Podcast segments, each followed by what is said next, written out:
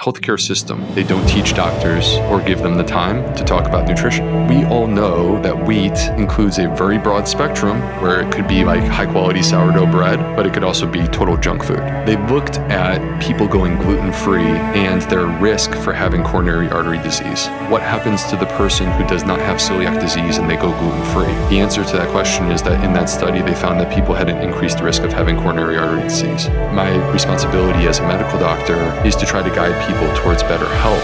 Welcome to the Melanie Avalon Biohacking Podcast, where we meet the world's top experts to explore the secrets of health, mindset, longevity, and so much more. Are you ready to take charge of your existence and biohack your life? This show is for you.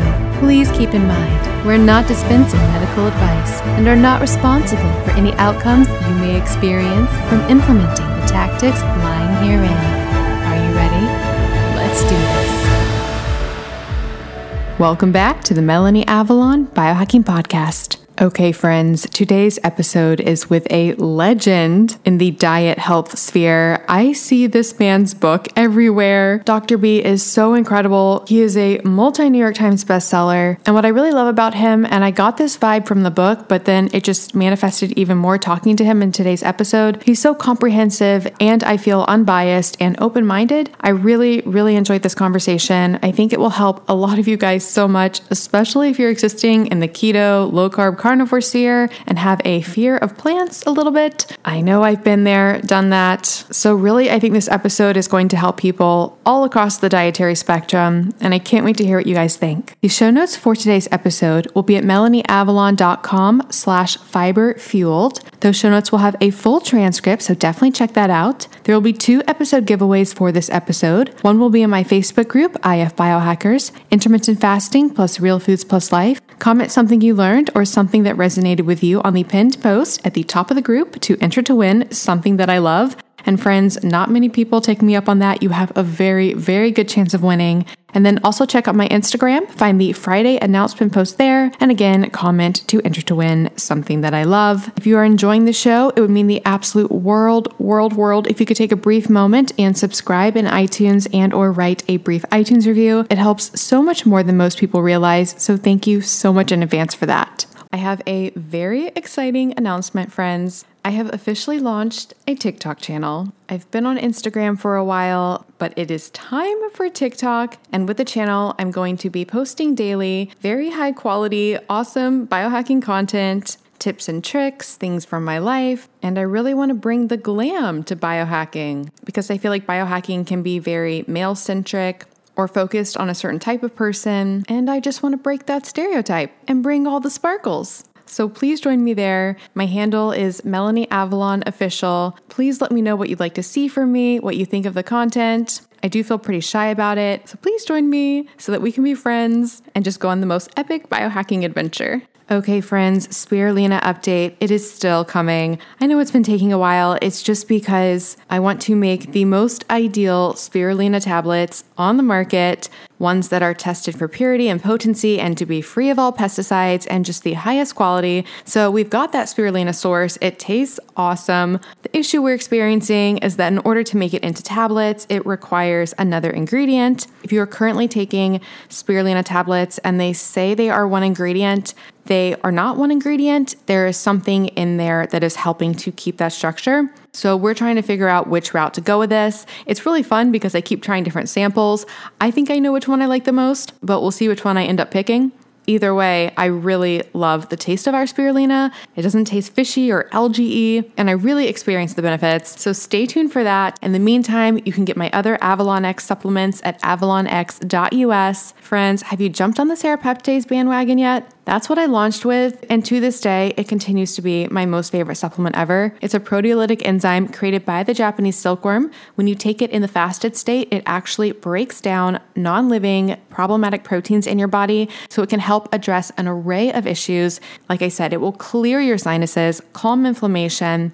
It may help reduce cholesterol. Studies have shown it can break down amyloid plaque. It can help alleviate pain, and so much more. I take it daily. It is one of the most important supplements in my arsenal. This is the new year. Start it off right. Get some serapeptase. You can get ten percent off with the coupon code Melanie Avalon, as well as a twenty percent off code when you text Avalon X to eight seven seven, eight six one, eight three one eight. That's Avalon X to eight seven seven, eight six one, eight three one eight. Those codes will also work with my fantastic partner, M D Logic Health. For that, go to melanieavalon.com slash mdlogic. And of course, all of my supplements I formulated to be the very best on the market. They're tested multiple times for heavy metals and mold. They're free of all common allergens as well as problematic fillers, which goes back to that whole spirulina formulation issue I was talking about. They come in glass bottles to help prevent leaching of plastics into ourselves and the environment, and we even use the minimal amount of stickiness required for the labels to help with our environmental impact. To get these fantastic products, go to avalon x dot u s and definitely get on my email list so that you don't miss the spirulina launch special. For that, go to avalon x dot u s slash email list. Another resource for you guys. If you struggle with food sensitivities like I do, you have got to get my app Food Sense Guide. It's a comprehensive catalog of over three hundred foods for eleven potentially problematic compounds. These include things you may be reacting to, like gluten, lectins, FODMAPs, histamine, oxalates, sulfites, thiols, whether or not something is a nightshade, and so much more. It even includes autoimmune paleo A I P status. You can learn about the compounds, create your own list to share and print, and finally take charge of your food sensitivities. It is a top Apple app, often in the top ten for the Apple food and drinks charts. And friends, get it now because I'm going to be updating it to a subscription basis soon. So you definitely want to get grandfathered in for life at one super low price. With the subscriptions, by the way, I'm going to be implementing some pretty cool features, so I need to do subscriptions to help support that. So like I said, get it now before we change to subscriptions. You can get it at melanieavalon.com slash food sense guide. And one more thing before we jump in. Did you know there are over a thousand compounds found in conventional skincare and makeup in the U S that have been banned in Europe due to their toxicity? If you are using conventional skincare and makeup, you are directly putting into your bloodstream toxic compounds, including obesogens, which can literally cause your body to store and gain weight. So if your diet's not working, you might want to think about what's happening with your skincare and makeup, as well as carcinogens linked to cancer. I'm not making this up, and just endocrine disruptors in general, which mess with our hormones. Thankfully, there's an easy solution to this. There's a company called Beautycounter, and they were founded on a mission to change this. Every single ingredient is extensively tested to be safe for your skin, so you can truly feel good about what you put on, and their products really work. I am obsessed with their overnight resurfacing peel, their vitamin C serum. They have shampoo and conditioner, skincare lines for every skin type, and incredible makeup. It's so amazing that Tina Fey actually wore all Beautycounter makeup when she hosted the Golden Globes. So yes, it is high definition camera ready. You can shop with me at beautycounter.com slash Melanie Avalon and use the coupon code clean for all twenty to get twenty percent off site wide. You can get the latest updates from me, specials, sales, samples, and so much more on my email list. That's at melanieavalon.com slash clean beauty. And you can join me in my Facebook group, Clean Beauty and Safe Skincare with Melanie Avalon. People share product reviews and their experiences, and I do a giveaway every single week in that group as well. And lastly, if you're thinking of making clean beauty and safe skincare a part of your future, like I have, I definitely recommend becoming a Band of Beauty member. It's sort of like the Amazon Prime for clean beauty. You get ten percent back in product credit, free shipping on qualifying orders, and a welcome gift that is worth way more than the price of the year-long membership. It is totally, completely worth it. And I'll put all this information in the show notes. An important announcement, friends. My E M F blocking products are coming. Make sure you don't miss the launch special. For that, get on my email list at melanieavalon.com slash EMF email list. E M Fs are actually classified by the I A R C as a group two B, possibly carcinogenic to humans. These are such a problem. We are exposed to them through our Wi-Fi, our cell phones, our AirPods, and they are linked to so many health issues, including anxiety, migraines, headaches, even fertility issues. This is such a problem. Thankfully, you can address your E M F exposure. I'm going to help with that with my Avalon X E M F blocking product line. So again, get on my email list at melanieavalon.com slash EMF email list to check that out. All right, without further ado, please enjoy this wonderful conversation with Doctor Will Bolsowitz. Hi friends, welcome back to the show. Oh my goodness, I am so incredibly excited about the conversation that I am about to have. So here is the backstory on today's conversation. So as you guys know, the audience for this show is often very paleo and keto and even carnivore. And I know some of you guys are vegetarian and vegan and higher fiber diet, but in general, there's all different perspectives in the audience and the guests that I bring on this show. And I get really, really excited when I get to bring on people who are more plant-based, because I think it can really help open up people's eyes and their perspectives to what diet really does suit the individual and us as humans. So back in twenty twenty, a book came out called Fiber Fueled, the plant-based gut health program for losing weight, restoring your health, and optimizing your microbiome. I remember when it came out, I started seeing it everywhere. I heard an interview with the author actually on Rich Roll, and I was just like, oh my goodness, I've got to try to book this guy for the podcast. Even my co-host Jen on the Intermittent Fasting podcast was obsessed with the book, and we would talk about it a lot on that podcast. And so I, I tried so hard to book Doctor Bolsowitz. We had a connection, and I, I like almost booked him, but not quite. And then fast forward, I started working with the company Zoe, which I know a lot of you guys are also major fans of. It's a personalized program that uses a continuous glucose monitor and also gut health tests. And you eat these crazy, specially formulated muffins to figure out how you tolerate carbs and fat. And in any case, I got to interview the founder, Tim Spector, which was also amazing. And then I realized that Doctor B, who I'd been dying to interview, was at the time on the scientific board at the company. So I begged Zoe to introduce me to him, and the connection was made. And here we are. And I just learned that congrats are in order for two reasons, Doctor B. One, your new baby, congratulations. And number two, also congratulations that you are now the U S medical director at Zoe. So that's very, very exciting. But yes, just welcome to the show. I, I'm just so excited to dive into everything for today. I mean, I'm super excited to be here, and I'm a little taken aback. I feel like I sound elusive in this introduction. And it's kind of funny because I'm like, Melanie, just shoot me a message. I'll, we'll do a podcast anytime you want. I'll be back in two weeks if you guys want me to. We can do this. Oh my goodness. I no, I love that. Um, no, I will say it's funny because I was trying so hard, but then when we actually did connect, you've been so personable, like with the emails and everything. And I've, I've just been so, so excited. And oh, and also congrats are in order because you have a cookbook version of the book coming out pretty soon, right? Yeah, actually it's a cookbook, but it's also kind of not a cookbook. It's an interesting thing. Like we had to call it something. And cookbook seemed like the appropriate word because it's over one hundred recipes and it's full color, like beautiful photography. So you feel like you're getting your cookbook for the fiber-fueled lifestyle. But I'm a medical doctor and doing a cookbook is like a very weird thing for me. So I felt compelled to use it as an opportunity to try to create a tool for health. And so I see this cookbook as more of like a toolkit for people who want a healthy gut. It has the recipes that you need. I teach you how to ferment food. I teach you how to bake sourdough. I teach you how to sprout. And for people who have food intolerances, which I know there's many of you out there, I teach you how to overcome food intolerances. And there's even two recipe-based food protocols, one low FODMAP, one low histamine, so that I can actually put it into motion for you. It's not just like, hey, try this. It's instead like, let me literally hold your hand and give you the recipes that you need to pull this off. Oh my goodness, this is absolutely incredible. Now I'm thinking we are going to have to have you back right away and just focus on the lifestyle plan of all of that. That's absolutely incredible. Well, congrats in advance.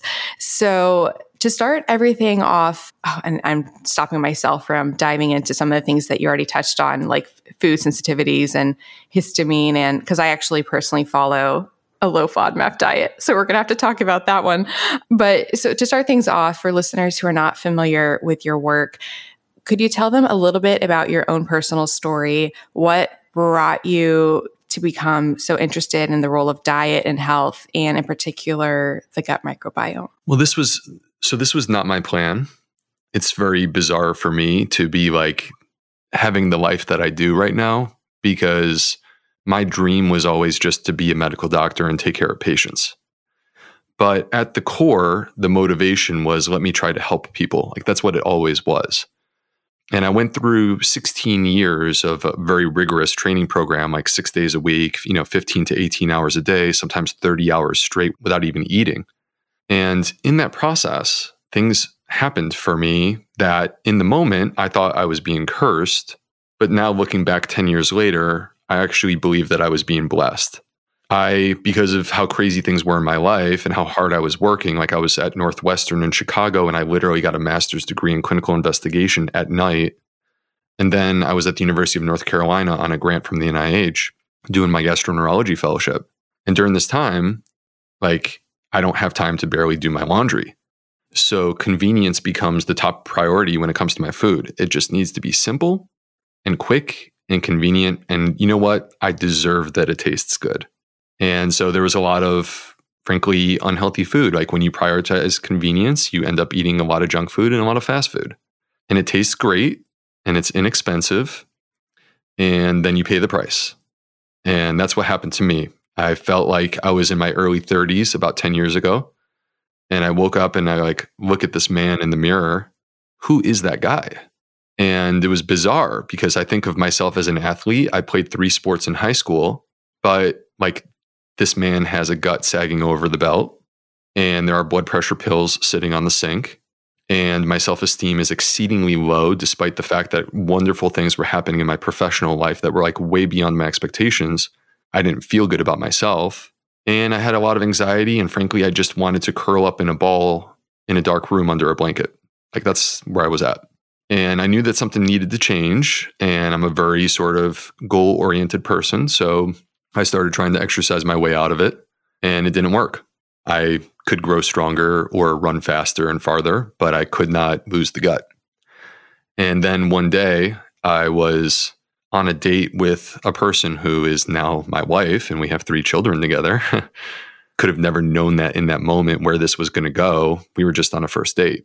I look across, and she ordered the most bizarre plate of food I've ever seen in my life. She, I mean, I've literally never been around anyone like this. And she like basically said to the waiter, look, I know it's not on the menu, but could you get me some collard greens and some black-eyed peas? You know, in case it's not obvious, we were in North Carolina. Could you get me some collard greens and some black-eyed peas and some mashed potatoes and just put it on a plate and make it look nice? So I'm like, huh, interesting. But what I noticed is that she cleaned her plate. She ate everything that she had. She was very satisfied. She raved about how good it tasted. She looked absolutely amazing. Her health was completely in alignment. It seemed kind of effortless for her. And the meal was done, and I was hungover, not from alcohol. And she was ready to go into round two of the date. And I'm like, yo, I need to go home and put on some sweats. Like, I need to figure out how I'm going to bail from this date and go, go rest. So anyway, this basically motivated me, Melanie, to take a look in the mirror at my own diet and the food that I loved and the food that, frankly, was celebrated in my family growing up. And I started to make small changes, nothing radical, just like quite simply, you know, instead of going out for fast food, I need convenience. I'm a single guy, I'm busy, and I am not a gourmet chef. What can I do? Okay, I can use a blender. So I would just like take out the blender, throw in a banana and some greens and some berries and maybe some walnuts, hit the buzz, drink that. And like instantly I was energized. And that brought me back to do it again the next night. And during this process of repeating this habit or this behavior, I like my skin started to clear up. My hair grew thicker. My self-esteem started to surge. My anxiety seemed to kind of fade. And next thing you know, like months are passing and my clothes are fitting me differently. And so this was a radical transformation for me. And it was really empowering because I'm a doctor and being on that side of things really made me much more empathetic for my patients, but also it motivated me to want to do better for them. Why wasn't I taught this at Georgetown and Northwestern and the University of North Carolina? I didn't understand that. Basically, I, I started to like study nutritional research at night, and then I would bring it into my clinic the next day. And in my work as a gastroenterologist, I was treating people who have like irritable bowel syndrome or ulcerative colitis or Crohn's disease, acid reflux. And these people are having radical transformations. And so to kind of accelerate up to where we are today, like this is all happening. And I had this like very sincere, motivating feeling like it is not enough for me to be in this clinic one-on-one with a couple hundred people. The world needs to hear this. And so I started my Instagram account in twenty sixteen. And then in twenty eighteen, I had a podcast go viral. And that led me to say, gosh, I got to do something even bigger. So I decided I wanted to write a book, and I wrote Fiber Fueled, my book that came out in twenty twenty, basically at five in the morning. I was working full-time as a gastroenterologist and taking call every third night. I wrote that book at five in the morning at Starbucks here in, in Charleston, South Carolina, and it came out twenty twenty, New York Times bestseller. It has now sold two hundred thousand copies, and now I'm here with my second book, which I'm getting very similar vibes, where it's like I feel like I have this exciting, life-changing secret that I'm holding that people will finally get to experience on the day that my book launches, which is May seventeenth.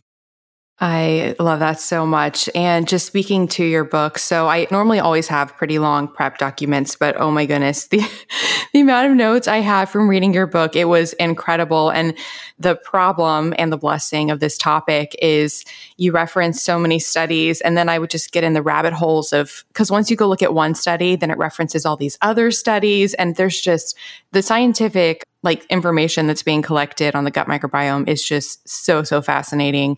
I'm really excited to dive deep into all of it.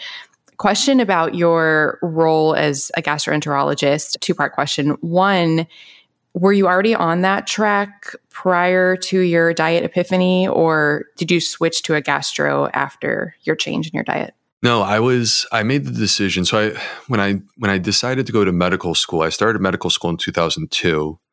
I thought I was going to be a pediatrician.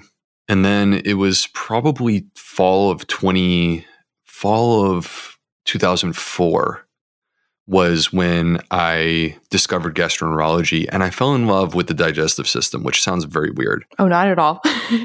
Doesn't sound weird to me. If you, if you follow me online, you know I love poop jokes. So you can see where this was coming from.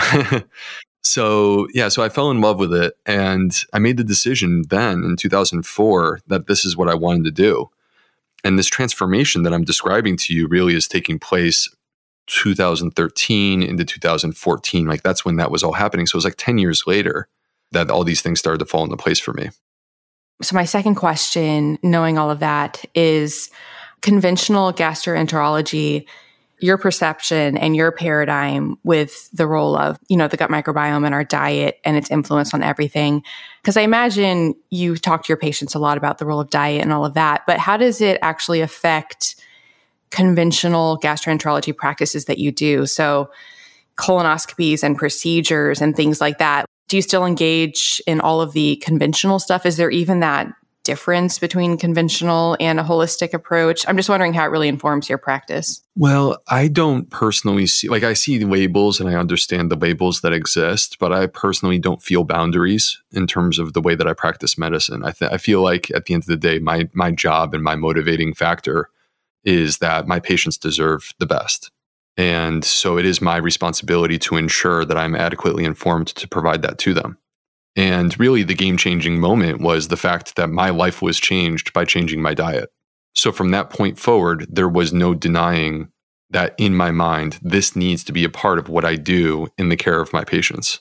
And I started to grow my understanding of the topic, not just diet, but also the diet and the microbiome interaction, because I'm a gastroenterologist, so it makes too much sense. But the problem is that, like Melanie, like people are not trained in nutrition in allopathic medicine.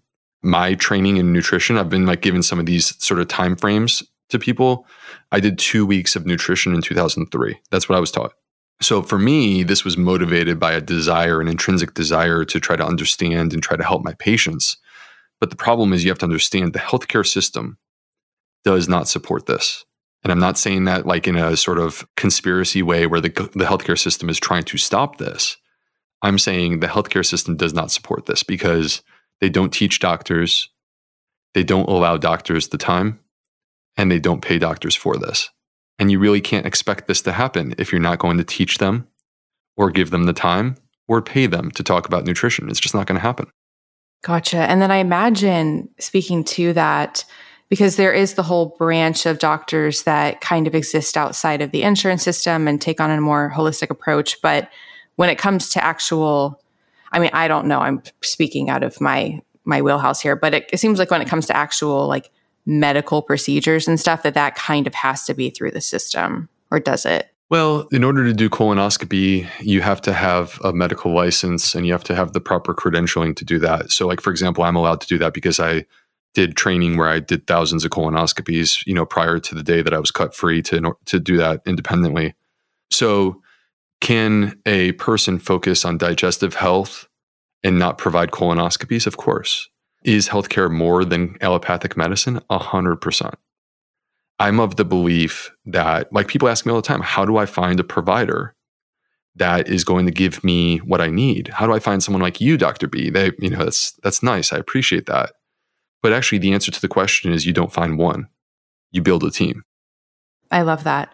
And then on the flip side, the irony of the further confusion is there is a slew of people like my audience who do dive deep into the research, and we do really understand the importance of diet and how it affects our health and the importance of the gut microbiome. But then there's all of these perspectives about the right diet to follow. And like I mentioned earlier, you know, keto and carnivore versus plant-based and vegetarian and veganism.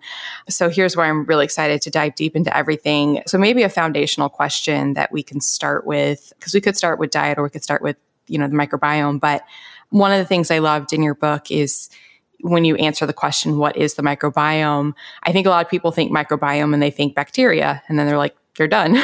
But you talk about there's actually five parts to our microbiome. So I was wondering if you could just briefly educate us on what is the microbiome. Cool. Yeah, definitely. So the microbiome, this is this is the new frontier of the twenty-first century.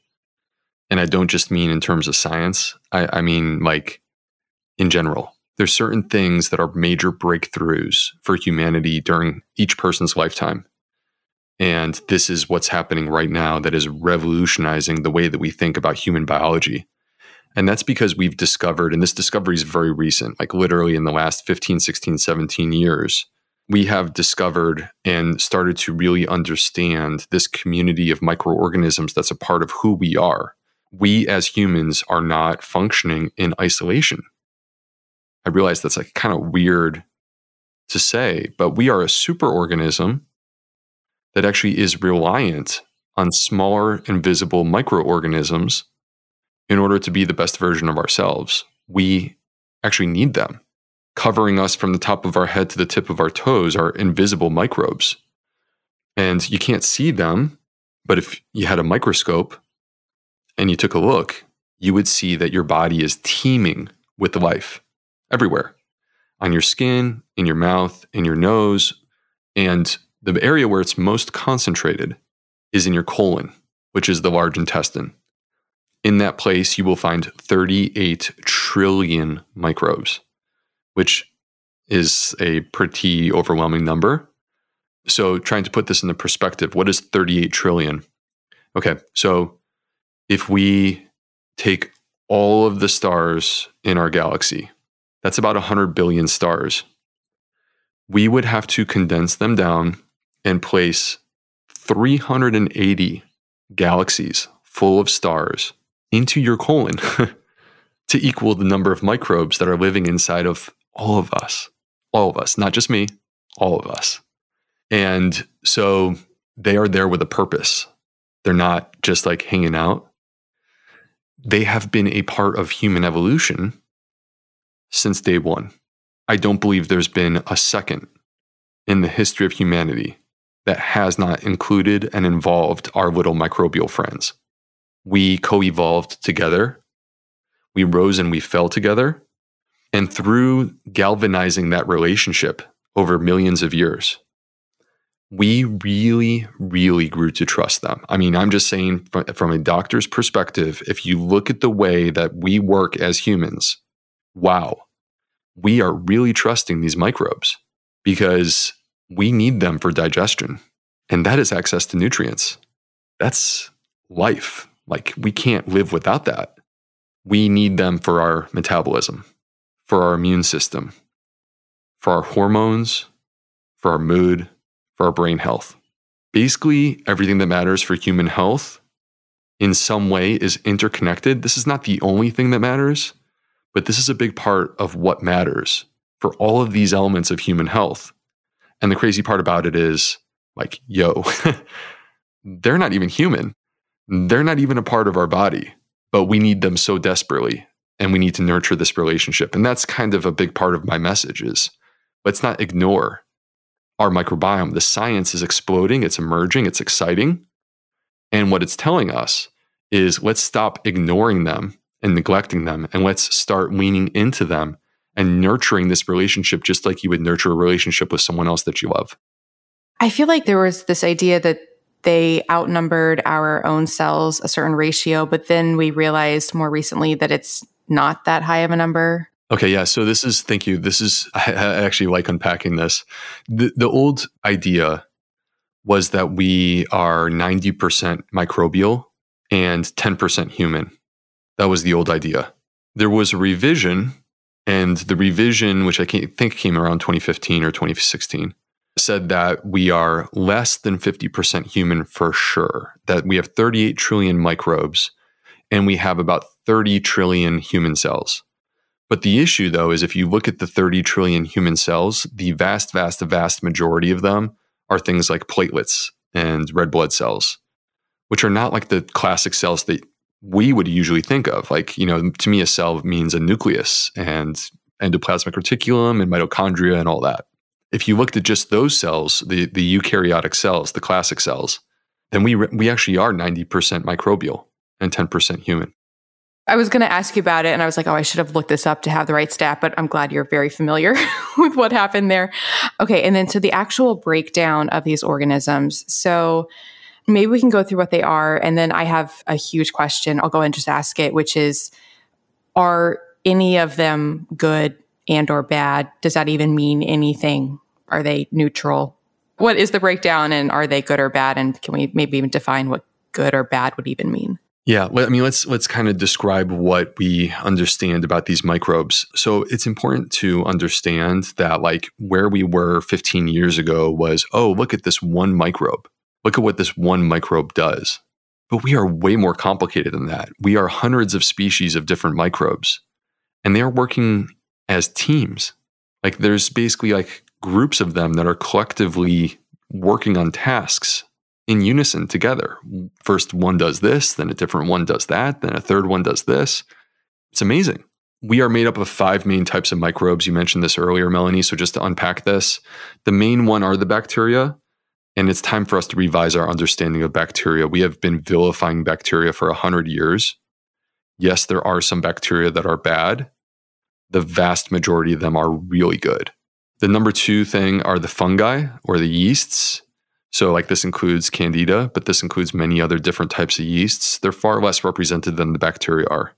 The third are the Archaea. These are my personal favorite. I'm obsessed.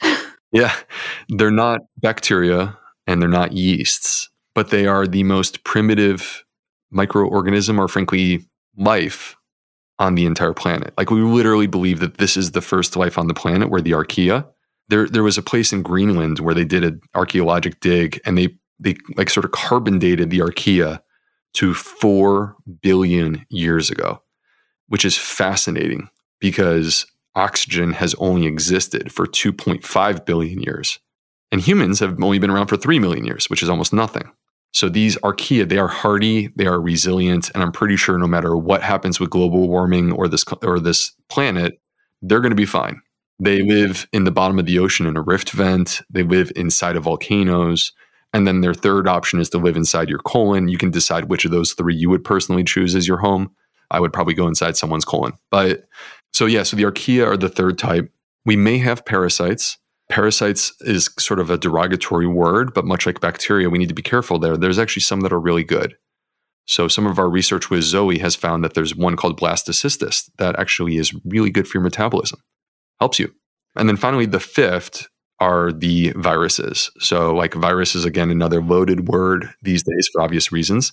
But viruses, actually a normal part of the balance that exists within our microbiome, And we we actually believe that we have more viruses than we even have microbes, which is kind of crazy.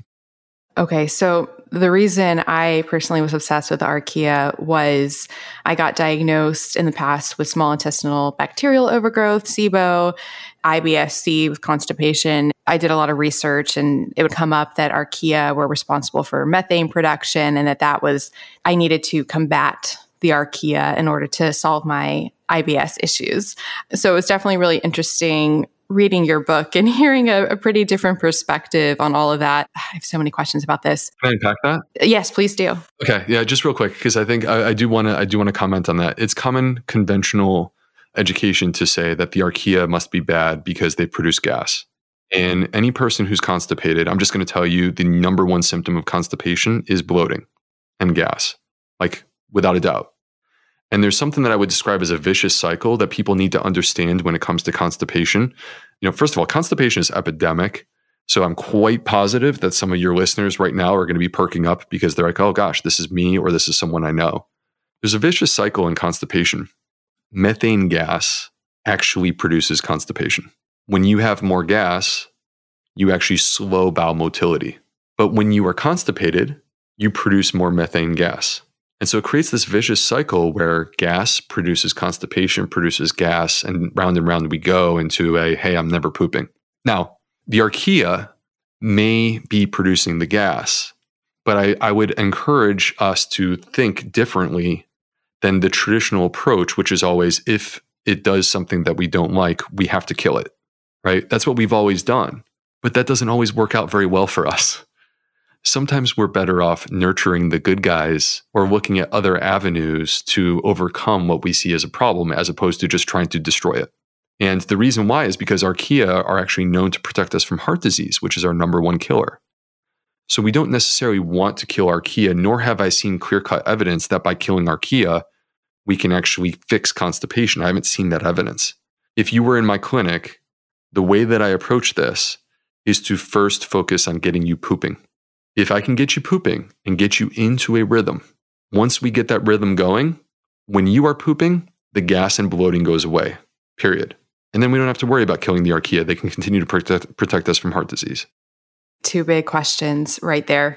I'm just loving this conversation. One, getting the patients pooping, like you say, does it need to be a completely natural peristalsis, like the, you wake up and you use the restroom, or can it be like somebody taking a lot of magnesium and keeping things flowing through a route like that? Well, so there's multiple different approaches to how to treat constipation. It's a bit of a nuanced topic. I've actually, I have a course that I offer on my website where I literally teach for two hours on this topic. Oh, yay.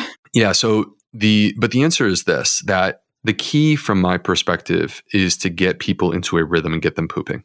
To use magnesium to accomplish that is not something we should feel bad about in any way at all. Because the reality is that if you look, I don't care what diet you eat, there are a bazillion of us that are deficient in magnesium right now. People who have very healthy diets many times are still deficient in magnesium. And so if you take a magnesium supplement, the magnesium supplement can help to facilitate good regularity of your bowel movements. It does not work through stimulating the colon, which is an important point, because stimulating the colon, the problem when you stimulate the colon is that when you take away the stimulation, the colon becomes sluggish and your constipation gets worse. And that's what we see with things like senna or smooth move tea or aloe. Don't, don't hate me, people, sorry, but aloe. Or there's something that's used in the Latin world, cascara. I was going to say cascara, yeah. So these are stimulant laxatives. And the problem is that they make you poop. They work. Many people who are constipated, they're like, "This, I need this. This is the only way I can go." But the problem is then they become dependent on it, where they try to withdraw it, and it's problematic. The good thing about magnesium is it doesn't do that. There are a couple of quick tips. There are many forms of magnesium. Not all of them work for pooping. The ones that I like are magnesium oxide, magnesium citrate, or magnesium sulfate. You work with your healthcare provider. You check your magnesium up front just to make sure that it's where you want it to be and that it's not high. It's extremely unlikely to be high. Then you start taking about five hundred milligrams before bedtime. You give it at least a couple of days to see how that's working for you. And then if you need to, you can crank it up by two hundred fifty milligrams at a time, up to one thousand or twelve fifty. The point being, once you get on a good stable dose, you then repeat your magnesium level with your healthcare provider just to verify that it's where you want it to be. And most of the time what I find is people start low and they end up right where you want them to be by the time they get on the right dose. Hi, friends. Do you want to come hang out with me and Dave Asprey and so many other guests I've had on the show? You simply must come to the tenth Annual Biohacking Conference, May thirtieth through June first in Dallas, Texas. And of course, I have a massive discount code for you guys. I went last year to the one in Orlando, and it was one of the most fun times of my entire life. I met and got to hang out with so many guests that I've had on the show. I met so many of you guys. And of course, there's lots of Danger Coffee and Dave Asprey approved meals and dry farm wines. And that's just the social aspect. The conference itself is mind-blowing. They have this incredible expo where they have all the biohacking supplements, all the biohacking things. You can learn about them, try samples, meet the creators and founders. If you haven't tried a lot of biohacking things, it's a great chance to actually try them out in person. Things like brain tap, infrared sauna, hyperbaric oxygen chambers, and so much more. There are so many incredible speakers as well. You can hear talks from people I've had on the show like Paul Saladino, Doctor Daniel Amen, Doctor Sarah Gottfried, Doctor Mercola, Doctor Annika Becca, and that is just a few of them. I seriously had the time of my life last year, and I would love to hang out with you guys. And you can get thirty-five percent off tickets. Just go to melanieavalon.com slash biohacking conference and use the coupon code B C Melanie to get thirty-five percent off your tickets. That's melanieavalon.com slash biohacking conference with the code B C Melanie to get thirty-five percent off your tickets. This code can be used for general admission or for V I P access. Seating is limited. They do sell out. They sold out last year. So get your ticket now. And if you come, definitely let me know because I want to meet you. So hopefully see you guys in Dallas. melanieavalon.com slash biohacking conference with coupon code B C Melanie. Get your tickets now. I'll see you guys there.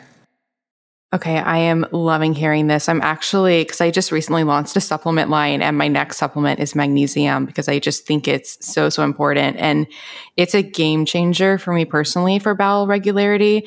And what's so just... ugh, get on my soapbox a little bit. I sort of recently had a colonoscopy because I tend to get anemic. And so it was for that. The gastro was asking me, what do I do to manage my bowel movements and constipation? And I told her that I use magnesium and that it works really well. And she was insistent that I needed to switch to, is it, what is it? Propylene glycol? Oh, Miralax. Yeah. That's Miralax. Yeah. And I was like, but the magnesium is working. And she's like, no, there aren't studies on that. Like, you should switch to the Miralax. And I was like, why? like, that, that just doesn't make any sense to me. Yeah, well, that's not true. There there are studies. There are studies that have clearly demonstrated that, that magnesium can help people to have good regular bowel movements. This is not a silver bullet. There are some people that it's not going to work for. There are some people that potentially need medication.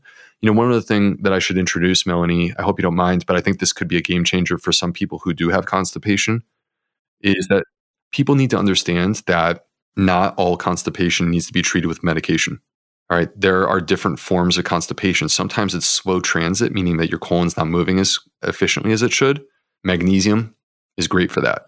Other medications, good for that. But many times, particularly in women, constipation can be related to the pelvic floor. And basically what this is, we call it pelvic dyssynergia. Dyssynergia meaning like loss of synchrony.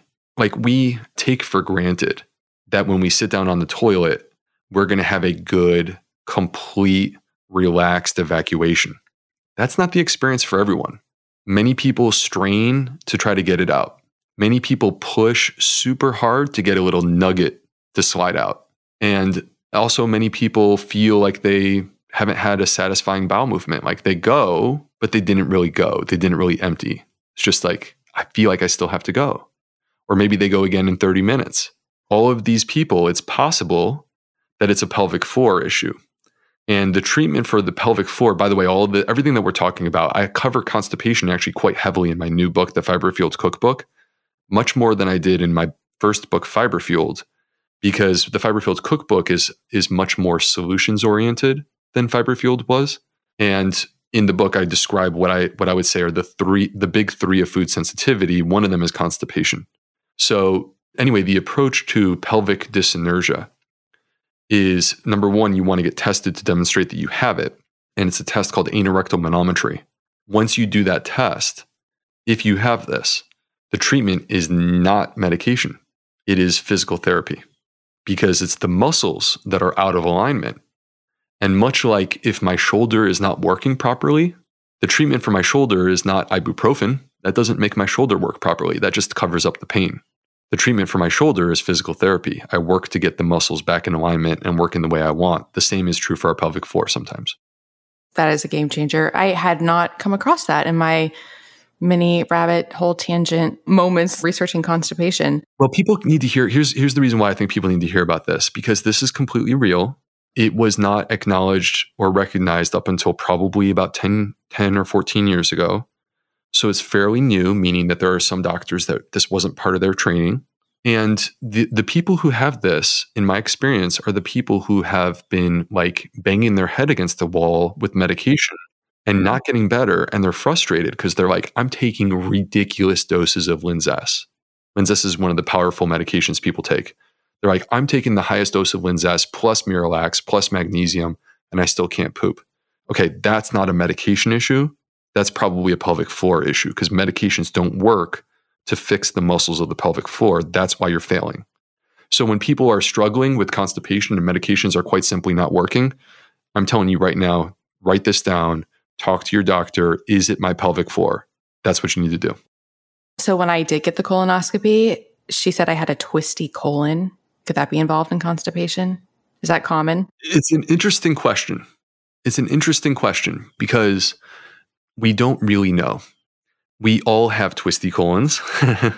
I can tell you for a fact, having done like, I don't know how many thousand, probably more than ten thousand colonoscopies, I can tell you that there are some people that is more difficult to perform their colonoscopy than others. In that setting, it's a chicken or egg thing. You know that they're constipated. You know that their colonoscopy is difficult.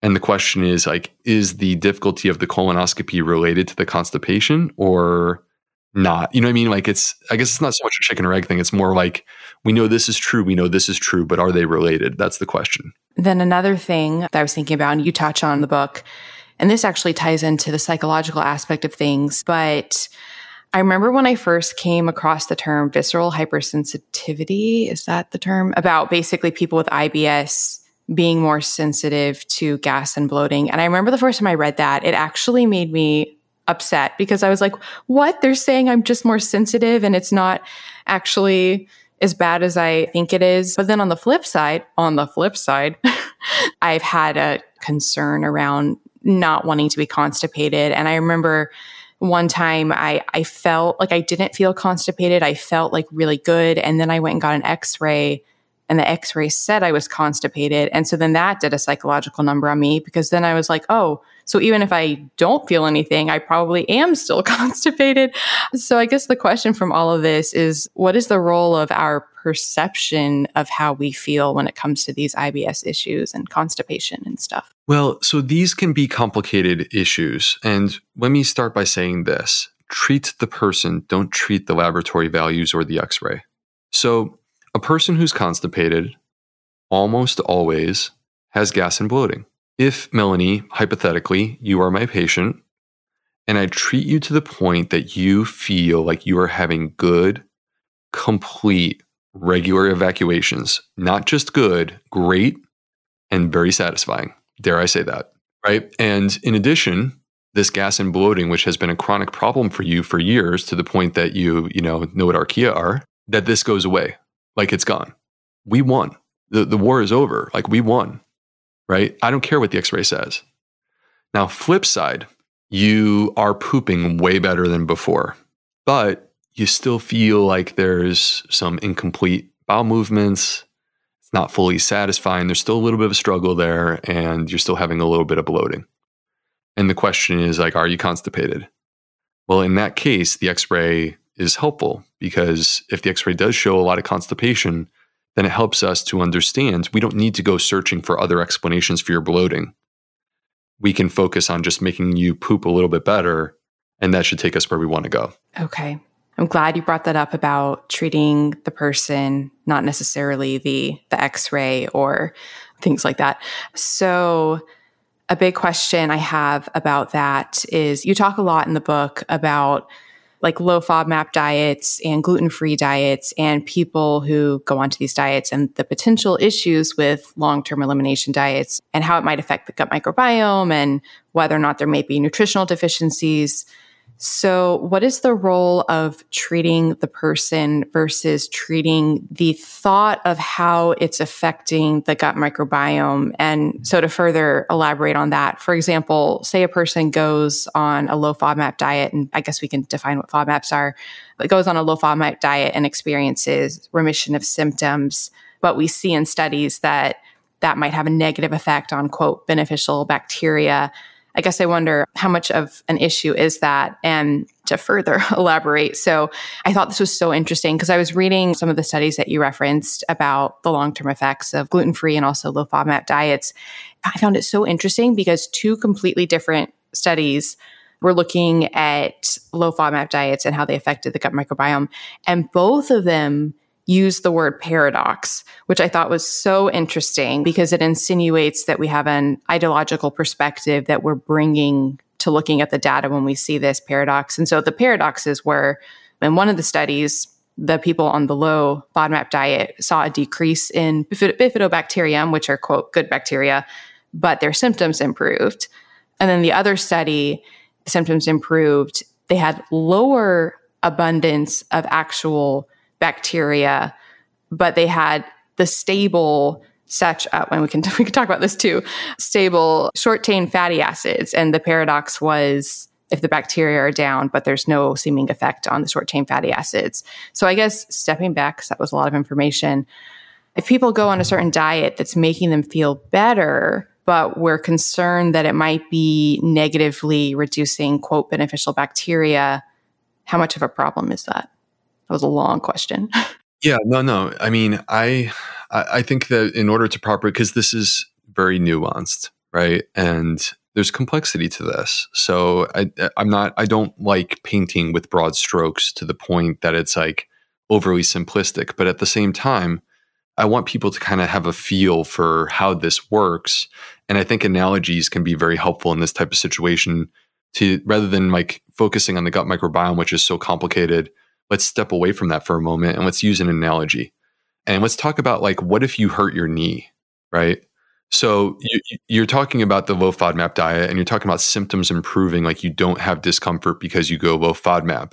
But then what does that mean for your gut microbiome?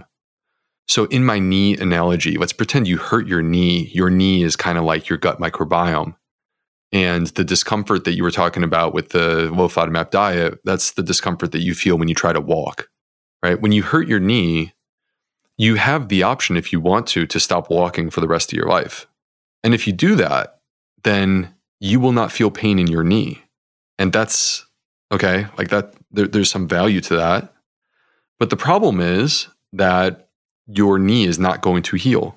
In fact, it will probably get worse. And then the muscles above and below the knee get weaker. And you are more sedentary and you suffer metabolic consequences, and this all sort of snowballs slowly into something that's more dangerous. No one does that because every single one of us knows that if your knee is damaged, well, we got to restore the knee. We have to get our function back. I want to be able to play basketball again, but I can't play basketball right now. I need a physical therapist. I need to work through a training program. And that training program, basically what I'm going to do is over the course of like not one session, but multiple sessions. This is going to take some time. I'm going to work with this professional, and each time I go, they're going to challenge my knee. And because the challenges are like tailored to where I'm at, you know, when I'm really beat up, we're not going to do a serious challenge. We're going to do a mild challenge. But as I grow stronger, the challenges will become progressively more intense. Because we custom tailor it, we're minimizing the amount of pain. We're not just like We're not just running towards the pain. We're not putting us through something that we don't need to put ourselves through. But what we are doing is we're acknowledging, yes, there may be some discomfort in this process of rehabilitating our knee. But through a series of progressive, slow challenges and then allowing your knee to adapt and grow stronger to what you just did, you can eventually challenge, challenge, challenge until now your knee is back to full strength. And now that you're back to full strength, there is no pain and you have restored functionality to your knee. You don't have those limitations. So coming back to the microbiome, when a person struggles with FODMAPs, FODMAPs are the fermentable parts of our food. It's not because they have a food allergy. It's not because they are inflammatory. There is zero evidence of that. It's because they're struggling to process and unpack that food. And the reason why they're struggling with the FODMAP is because they have a damaged gut. If we withdraw from the FODMAPs, the problem is that FODMAPs are actually prebiotic. They're actually good for our gut microbiome. Withdrawing permanently from those FODMAPs will make our gut weaker. That's what we see in the studies that you are describing. But the problem is, like, how do we then overcome this? Well, the, the solution is we heal the gut. Because when you heal the gut and you go through a series of steps, much like retraining the knee, starting low and going slow in challenging your gut, your gut will rise to those challenges, much like your knee did. And over the course of time, with those challenges that get progressively bigger and bigger, you are allowed to retrain your gut so that you are restoring functionality, so that, they, that your gut becomes capable of processing and digesting those foods that you thought were your enemy, and you've now turned them into your friend. It's a nuanced topic. It's not that easy. It's not like, oh, just get rid of it. And it's also not like, oh, just eat it. Instead, what it is, is we need to work through a process where you rehabilitate your gut, because the gut is the problem, not the food. But if we really, truly want to get you back to where you need to be, then that means getting you to a place where your gut is healed and now you can consume that food without restriction.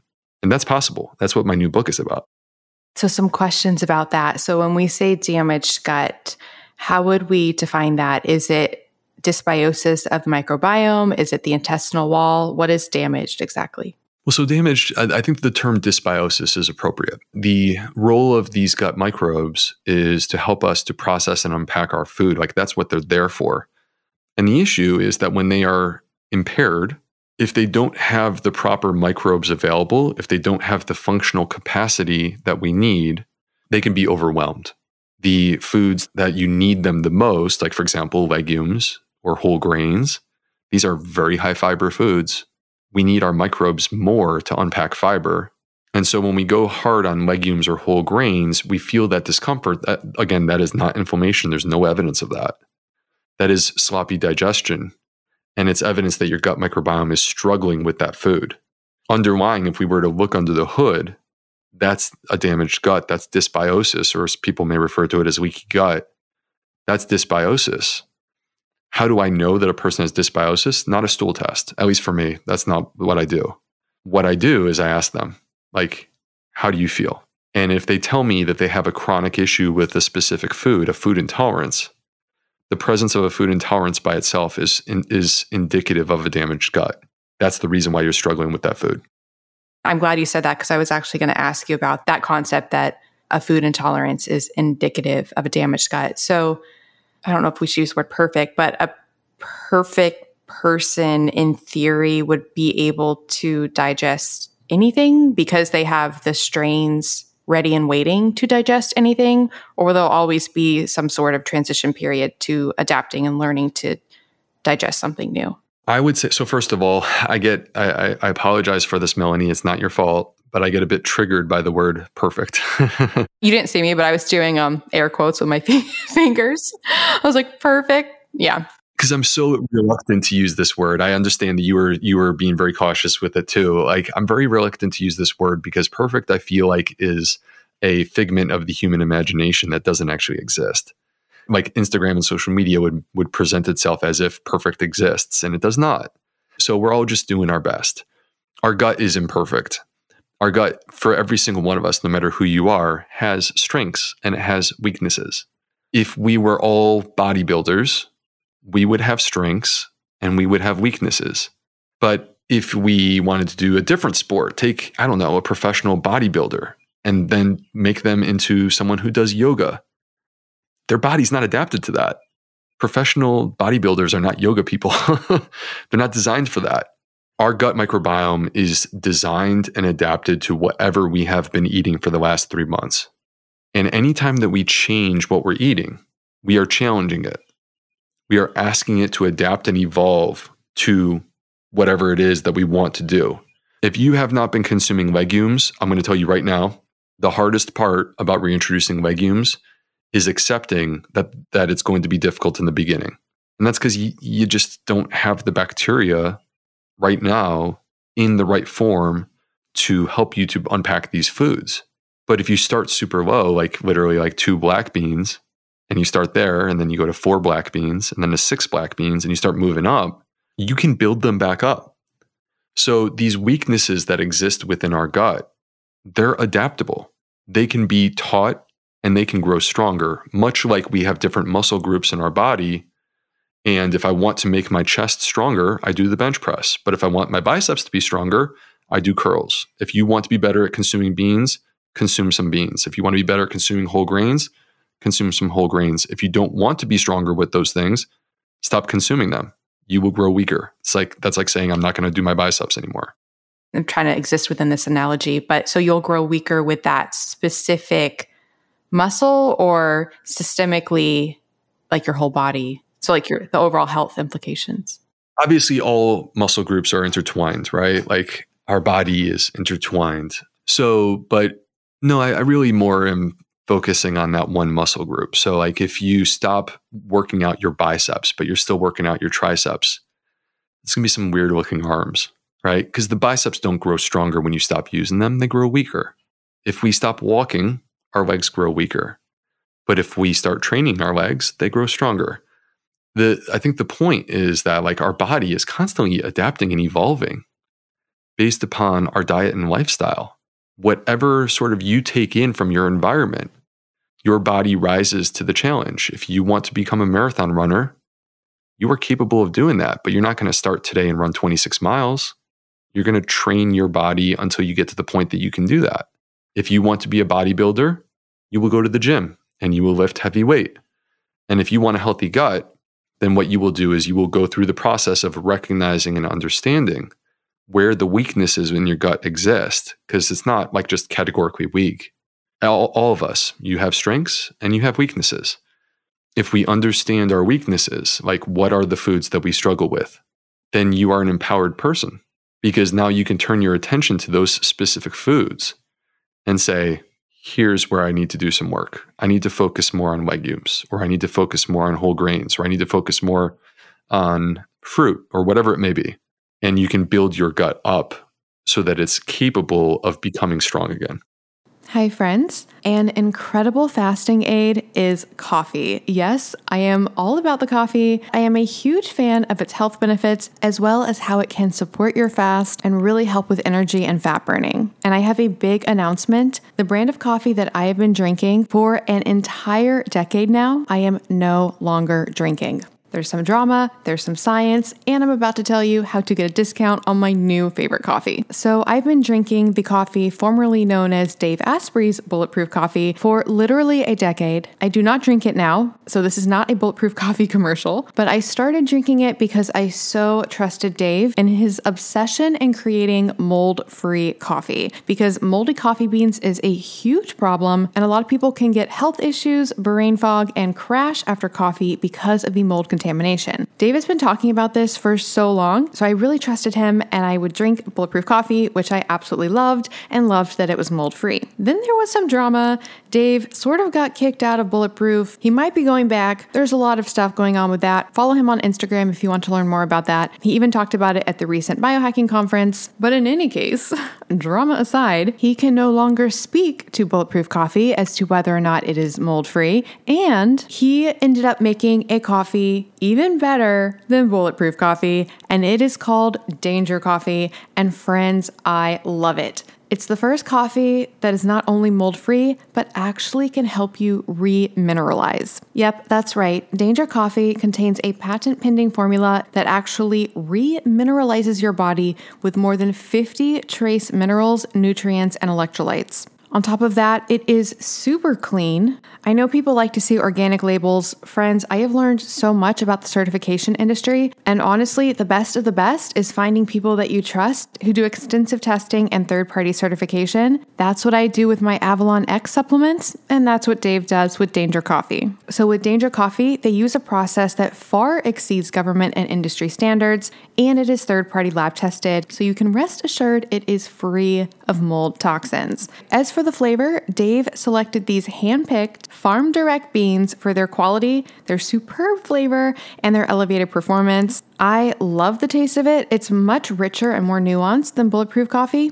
It's honestly one of the best coffees I've ever tasted, and it's so exciting to know that when I'm drinking it, I'm actually helping to remineralize my body. So that's right, if you want your coffee to contain antioxidants, anti-inflammatories, micronutrients, and help optimize your fasting, you want Danger Coffee. And of course, I have a discount for you guys. You can go to melanieavalon.com slash dangercoffee and use the coupon code MelanieAvalon to get ten percent off. Again, that is melanieavalon.com slash dangercoffee with the coupon code MelanieAvalon for ten percent off. This is my favorite coffee. Like I said, it takes some really good coffee and convincing biohacking health reasons to break me from my ten-year decade Bulletproof Coffee habit. But sometimes you just gotta upgrade. And by the way, this would make epic presents for people. This can just become your go-to present. Not only will people love it, but you'll be helping their health as well. Everybody wins. melanieavalon.com slash dangercoffee with the coupon code dangercoffee. A question about that as well. You gave a really fascinating statistic in the book about basically the amount of enzymes we naturally have to digest carbs and fibers, like seventeen or something, somewhere somewhere around that number, compared to the potential digestive enzymes of gut bacteria, which was a huge number. So where do those bacteria exist? And what I mean by that is, so say that a person has trouble digesting legumes.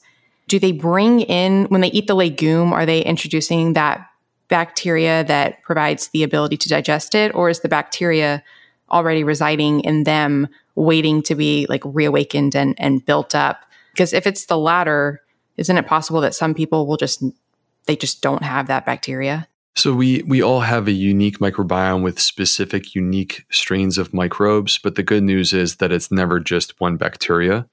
There's always these redundancies that exist within the microbiome. So certain bacteria could be replaced with a different bacteria that is capable of doing something very similar. And so you're not, we're not overly reliant on, oh, well, if you're missing this one bacteria, then you are simply incapable of doing this or incapable of doing that.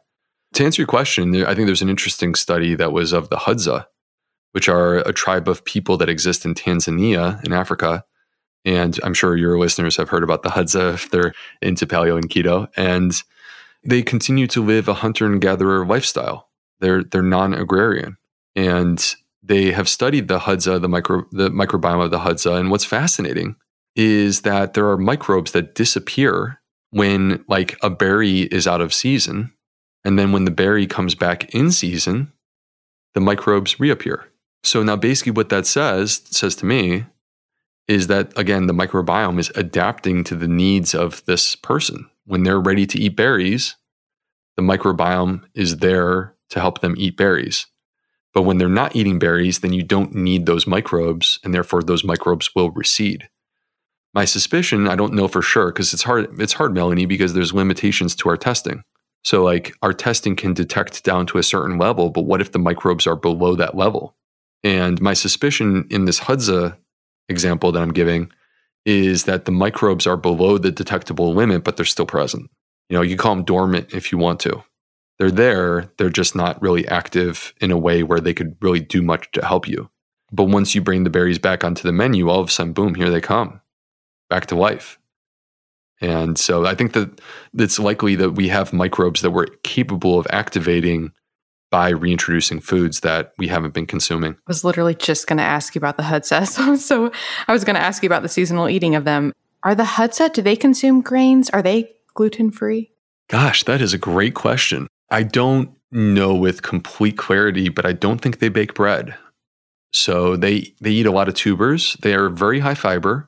They consume, like, we believe, potentially one hundred grams of fiber per day. And it's because they're eating a lot of like roots and tubers. But no, I don't, I, I would not expect that they would have gluten in their diet because they're like, they don't eat wheat. They're not growing wheat, rye, barley. Like they don't, th- that's not a part of their diet. Yeah. I was just really curious because, you know, we use them as an example of, I guess, a ancestral gut microbiome that hasn't been tampered and messed with by, you know, the modern diet, which is full of so many issues. But it sort of ties into, because you talk a lot about gluten in the book, and that was a bit of a paradigm shift for me. And you talk about celiac disease.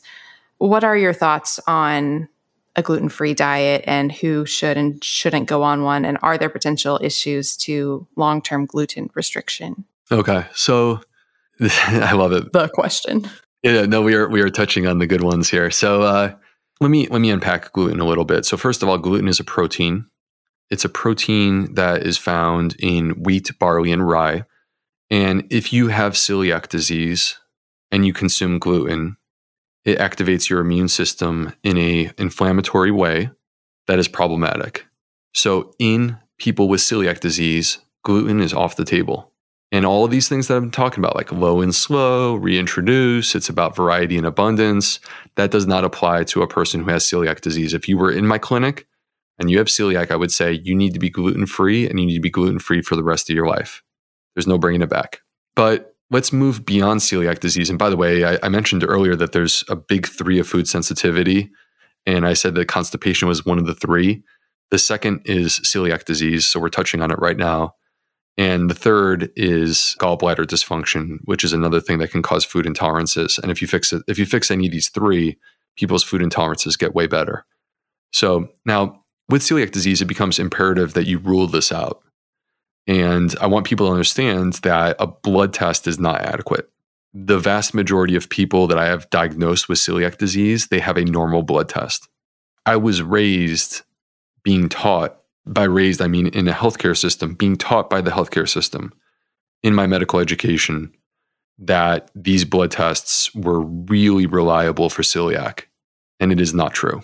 We misunderstood what is celiac disease. The reliable test for celiac is an upper endoscopy.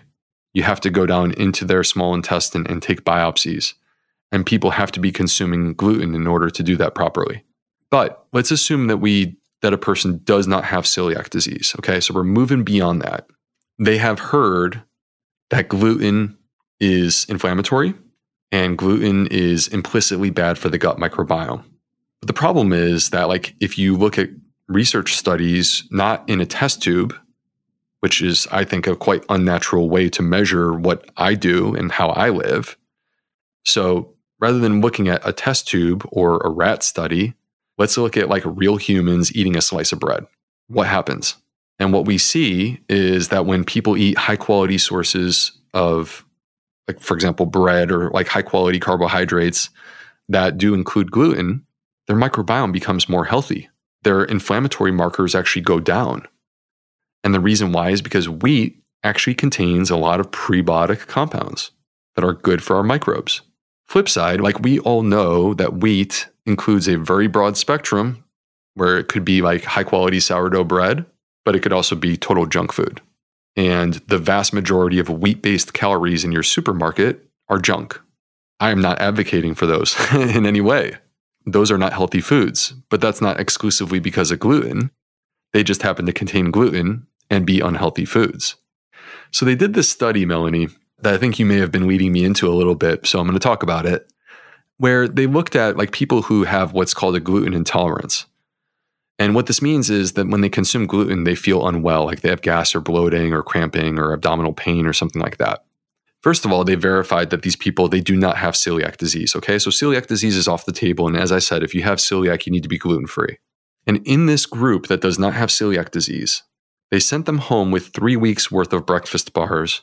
And they said, mark down every single morning after breakfast how you feel, how many symptoms you're having. So the three bars were, first, the placebo. That's our baseline. We're going to compare to that. Number two, a gluten-containing bar. And number three, a bar that contains what are called fructans. Fructans are FODMAPs. So when they analyzed the results, it was a bit of a surprise. When people consumed the gluten-containing bar, compared to the placebo, they actually had less symptoms when they were consuming gluten than they did when they consumed the placebo-containing bar. Placebo bar was more of a problem than gluten. When people consumed the fructan-containing bar, they were triggered. The fructans, which coexist in wheat-containing products, are the reason that people get gas, bloating, discomfort when they eat wheat-containing foods, and that's because they are FODMAPs. But they're also prebiotic. They should not be thrown out. We should not be vilifying them. We should be looking at ways to overcome these limitations and restore function to our gut, make it stronger so that we can consume these foods. And that's kind of what you and I have been talking about for most of our conversation today. So the point is this. Here's how I see this. If you are celiac, you need to be gluten-free. If you are not celiac, you don't need to be gluten-free. But I do encourage you to buy organic if it's wheat, because most wheat is being sprayed with glyphosate unless it's organic. That actually can cause harm to your microbiome. Non-organic wheat being sprayed with glyphosate, to me, is problematic. I think that people need to make sure they're consuming whole grains. ninety-eight percent of Americans are not getting the recommended amount of whole grains. And when you look at the evidence on whole grains, they reduce our risk of heart disease, our number one killer, reduce our risk of cancer, our number two killer, and people live longer when they consume more whole grains. I think we should be eating them.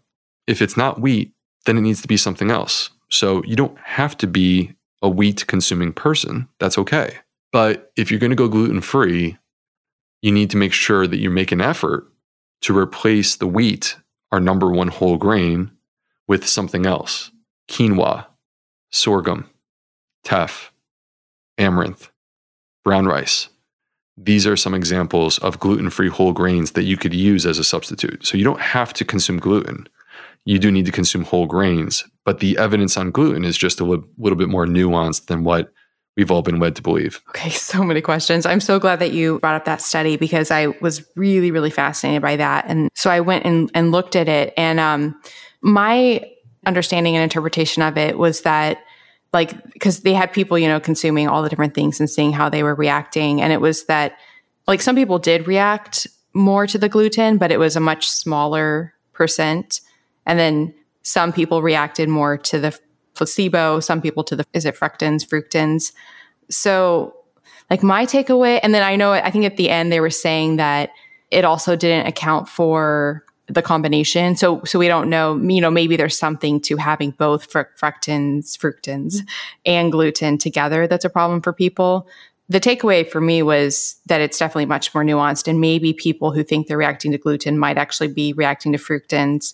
But then there were some people in the study who did react more to the gluten. So is it possible that it's just more nuanced and gluten is still a problem? I think it said in the study that, like, the people who were just reacting to the gluten, those are the people that we would consider to have, you know, non-celiac gluten sensitivity, but that it's a much smaller number than we thought, because going into it, they probably thought that everybody in the study had non-gluten celiac sensitivity. Yeah, totally. I, I think I think that what this study does is it, first of all, introduces the idea that maybe it's not the gluten, maybe it's the fructans. And I think that there's value in saying that, right? It's because it feels like for the last ten years, all we've been talking about is how gluten is so bad. It's all gluten. Right? It's all gluten. And it's like, yeah, it's the gluten monster. The gluten monster's out there to get us, right? And it's like, whatever you do, you got to run away from gluten because it's going to come and get you. But the evidence that gluten is actually causing harm to us is really very thin. Where is the study saying that people who consume bread have more disease? Where is this? Where is the study? It doesn't exist. And again, like, I'm not saying we should consume more white bread and more junk, like ultra processed foods. No, I'm not. I'm saying that high quality sources of wheat, organic, like whole wheat, organic sourdough bread, these can be a part of a healthful diet. So there is nuance to gluten. You know, in my book, as you know, Melanie, and I didn't touch on this yet, but I'm touching on it right now. There are some people who can, who consume gluten-containing foods, and they do have a reaction to them. And, you know, that could include rash or other sort of untraditional symptoms. And we're not totally sure what the story on that is yet. I still wonder, this is speculation. I still wonder if a lot of the weirdness around gluten is, in fact, weirdness around glyphosate. That's what I wonder. Because, because it's all being sprayed, and unless you go out of your way to buy organic, it's been sprayed. I mentioned earlier I was I'm making magnesium as my next supplement. But my supplement partner and I, we had a lengthy conversation about this the other day, because his theory is it's the glyphosate. And I have some more questions about the gluten. But first, I just want to say, I think this conversation is so valuable because I know, I mean, historically me and and still, I guess, and um, a lot of my listeners do exist within this paradigm of it, it's all the gluten. And so even if listeners, even if you don't agree completely with this new idea that we're positing or presenting, I think it is really helpful just to be open to a new perspective. And so it might just be the first step in realizing, oh, maybe it's not as black and white as as we thought. Well, we're constantly evolving, right? So like I'm I'm a big believer that my my job is not to dig a trench and defend a position. My my job is to ride the horse of science. And so I, I will I will continue to evolve. If new evidence comes out that suggests that I need to reposition myself, I will do that. And I'm not here to force a piece of bread down anyone's throat.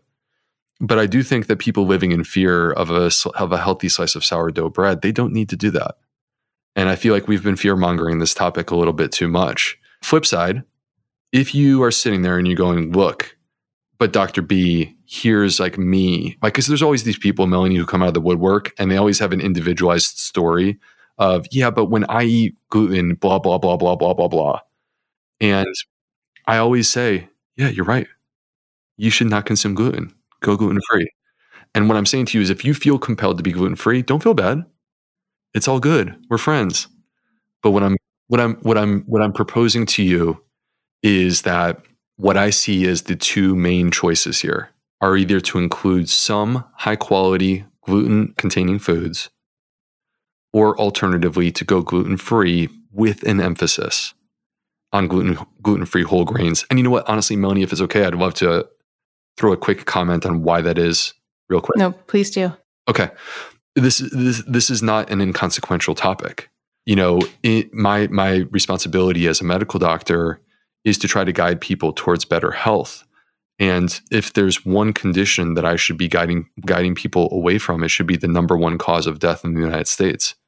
And that's heart disease. More people die from heart disease every single year than there are people who die from COVID in the worst year of the pandemic.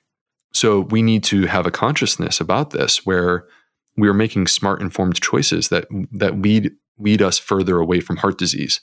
And one of the studies that I talked about in the book, I don't know if you had, you've looked at several of these, Melanie, and I'm very impressed. One of the studies that I talked about in the book is that they looked at people going gluten-free and their risk for having coronary artery disease. And they took two populations. One is the celiac population. What happens when they go gluten-free and their risk of coronary artery disease? The answer is their risk of heart disease decreases substantially because when they consume gluten, it activates inflammation in their body, and inflammation is what ultimately leads to heart disease. So that is a great choice for them. But on the flip side, what happens to the person who does not have celiac disease and they go gluten-free? The answer to that question is that in that study, they found that people had an increased risk of having coronary artery disease. You're actually in, you're actually exposing yourself to a heightened risk. Why? Again, like this comes back to the nuance of how I present this. The reason why is because whole grains protect us from heart disease in a very powerful way. And so my message is you either should, you need to consume whole grains, and the choice is either high quality sources of gluten-containing foods or alternatively gluten-free whole grains. But I want you consuming whole grains because of this type of ev- evidence that's suggesting to us that you are increasing your risk of coronary artery disease, our number one killer, if you go gluten-free and don't properly adapt your diet. That's really interesting. It's a big part of what motivates me to put this message out there. You know what I mean? Like, I this is not, I'm not trying to pick a contrarian perspective. I understand this is contrarian to what has been very sort of common popular diet conversation around gluten for the last, you know, eight years or so. I, I understand this is a contrarian point. I'm not trying to be, be contrarian. I'm using my education and my experience, and I'm looking at the studies, and this is what I see. And part of what I see is when the entire world is going gluten-free and they don't need to, are we putting ourselves in harm's way in the long run when we do this? I just want to make sure we're making smart choices. Going back to like the Hadza, for example, do they have high heart disease? The life expectancy of the Hadza is not, you know, ninety. There's a lot of complicated reasons for that. they don't have access to healthcare the way that you and I do. The Hadza also consume an extremely high fiber diet. The average woman in the United States right now gets about fifteen or sixteen grams of fiber per day. The average man gets about eighteen grams of fiber. The recommended amount for a woman in the U S is twenty-five. The recommended amount for a man is thirty-eight. And the Hadza, most of what I've seen, they suggest that they consume about one hundred grams of fiber per day. It's not that you need whole grains necessarily. I, I mean, I don't think that they do consume a lot of whole grains because they would need to be growing the product. I don't think that's something that you forage. But it's not that you necessarily need to have whole grains. But when we look at the American society, like we are not the Hadza. So trying to activate what our perception of their diet is, but then sleeping in our bed and hopping in our car to drive to work, we're not really doing it. You know what I mean? Like we're not living that life. They're running around. And so, but they do consume a high fiber diet. And we do know from my personal favorite fiber study of all time, which by the way has been mentioned in both of my books, my favorite. The Lancet? Or that was a review. Yeah, yeah. The Lancet twenty nineteen, Andrew Reynolds. Thank you. I'm so, I'm so impressed. This is amazing. I love all this stuff. So, okay. So the Lancet twenty nineteen, Andrew Reynolds, one of the benefits of increased dietary fiber consumption is a reduced risk of heart disease, a reduced risk of death from heart disease. And so these, you know, these Hadza that are consuming one hundred grams of fiber per day, and they're not exposed to ultra processed foods at all. Think about that. That's a very healthy diet. It doesn't, it doesn't matter to me whether what label we apply to it. That's a very healthy diet. Do you know if there's been any studies comparing a whole foods plant-based diet with or without grains? There was a study that was done. I mentioned it. I do get pushback on this because, uh, you know, obviously if people, if people's dietary preference, if they feel it's being disrupted, then they're going to try to push back. But there was a study in Australia where they compared sort of a standard Australian diet to a, to a, to a paleo diet. And what they did with the paleo group is they broke them into hardcore paleo versus more kind of loosely paleo, like paleo-ish. And they looked at their T M A O level. Oh, God. I'm so glad we're talking about T M A O. Okay. I'm excited. Okay. So T M A O is a compound that is produced when the gut microbiome is exposed to carnitine specifically, and in, in some cases, choline. You need the gut microbes in order to activate it. So like if you don't have the right microbes, you can't produce T M A O. And the microbes will produce T M A, which goes to the liver, and the liver activates it to T M A O. And then T M A O has been associated in research at the Cleveland Clinic, which is our number one cardiovascular heart center in the country. It has been associated with increased risk of heart disease, increased risk of congestive heart failure, increased risk of stroke, increased risk of chronic kidney disease. All right, so T M A O is this independent cardiovascular risk factor that we're concerned about. And so in this paleo study out of Australia, they compared paleo to a sort of a standard healthful Australian diet. And they discovered that in people who consume a paleo diet, they have increased T M A O levels. And these T M A O levels actually increased substantially when you went from a paleo light up to a hardcore paleo diet. You actually increased your T M A O substantially more, which if the Cleveland Clinic is right, that suggests that you are substantially increasing your likelihood of having coronary artery disease down the road. Now, it was not like a meat-based thing, because if you look at the breakdown of the study, the amount of meat that was being consumed in both groups was very similar.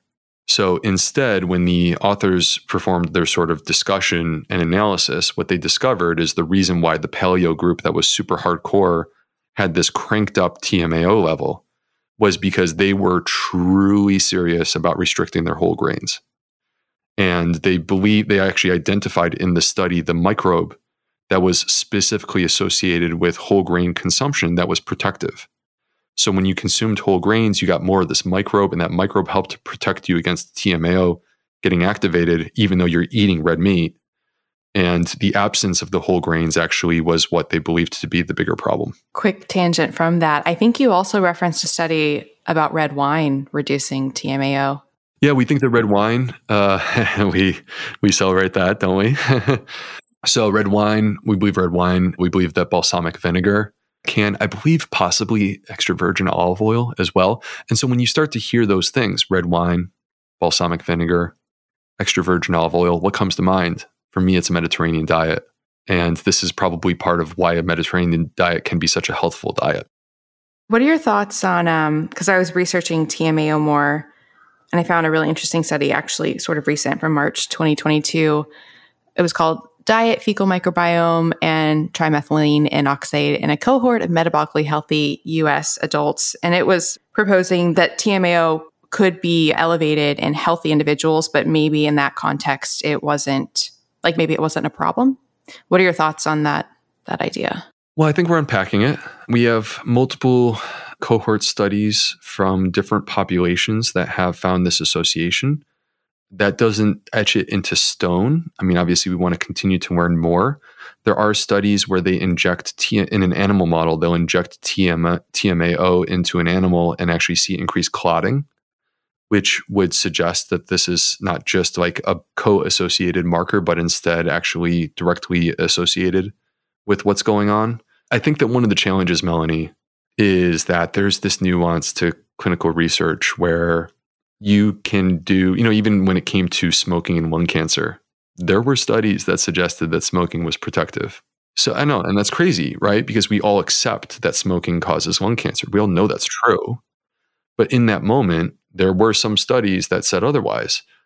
And so where it becomes important is to not like seek out the one study that indicates that something different, but instead to look at the totality of the work. This is why we can't just pull one study. We have to look at the totality of the work and try to add an interpretation to that. And that's why it's hard and complicated. You know, I mean, I I not only conducted clinical research myself and published papers, but I actually did night school in order to get a master's of clinical investigation. And a big part of that is, frankly, just to understand what's going on in these things. Hi, friends. One of the most valuable things that I do every single night of my life is my infrared sauna session. The brand that I use is Sunlighten. I did a lot of research on infrared saunas before deciding on them. Their saunas are so high quality, they're low E M F, and what I really love is they have a solo unit. That's what I have, and it's really great if you live in a small apartment, might be moving. It's just really an amazing investment, and they have incredible deals and offers on it right now. You can actually get up to two hundred dollars off with the code Melanie Avalon, or if you're talking to a rep, just tell them that I sent you, and like I said, that will be up to two hundred dollars off, and that will also get you ninety-nine dollars shipping. Normally the shipping is like six hundred dollars. So that's a really, really big deal. And if you do purchase a sauna, forward your proof of purchase to podcast at melanie avalon dot com. And I will also send you a signed copy of my book, What, When, Why. If you'd like to learn more about the science of sauna, two resources. I interviewed the founder of Sunlighten, Connie Zach. I'll put a link to that in the show notes. And then I also recently did an epic blog post all about the science of sauna. We'll also put that in the show notes. All right, now back to the show. Speaking to that, um, looking at the big picture, what do you say when people argue the grain correlation is pretty much correlational, like healthy user bias? Yeah, a lot of people will just say that it's a correlation thing. So no offense to anyone, but I don't see people who like are trained scientists saying this. What I tend to see is people who have a like sort of entrenched position on a topic, and that entrenched position is under attack because of a population-based study. And then it's like the almost knee-jerk response to the population-based study is, well, this is correlation, not causation. And the problem is that we have to understand that there are different rules for different types of studies. There are many types of studies, and we want all of them. Like, I am not here arguing that the only thing that matters is population-based research. But we were just talking a moment ago about how smoking causes lung cancer. Do we believe that? I hope so. That's population research. We wouldn't know that without it. There's never been a randomized controlled trial of smoking and lung cancer. That doesn't exist. So how did we learn so much about COVID so quickly? It was population-based research. Is it perfect? Of course not. It's imperfect. We're constantly trying to do better. But we do have quite advanced methods that we use. This is not quite simply like just a correlation. These are correlations where we control for confounding factors. We're tr- we're doing everything within our power to try to eliminate those types of things. It's imperfect. There are things like healthy user bias, But to discredit the entirety of population-based research, from my perspective, is to effectively say, well, smoking does not cause lung cancer, right? There's never going to be randomized controlled trials on many of these complex topics where the medical condition takes a long time to develop, like latent diseases that take decades to develop. You can't do randomized controlled trials for that. So what we need is we need a combination. Like what we should be looking for is we want to look at the whole body of work that includes these sort of preclinical studies. Like it includes the animal model studies or test tube studies. And then it also includes randomized controlled trials and population research. And what is the direction that it's pointing us? And when you see consistent messaging emerging from that, that's when you know that you're really onto something very powerful. And the reality, Melanie, is that these topics, like people want them to be black and white, but debate and discourse has always existed. It's always been there. I mean, if you went to a, a medical meeting fifty years ago, you would see people yelling at each other.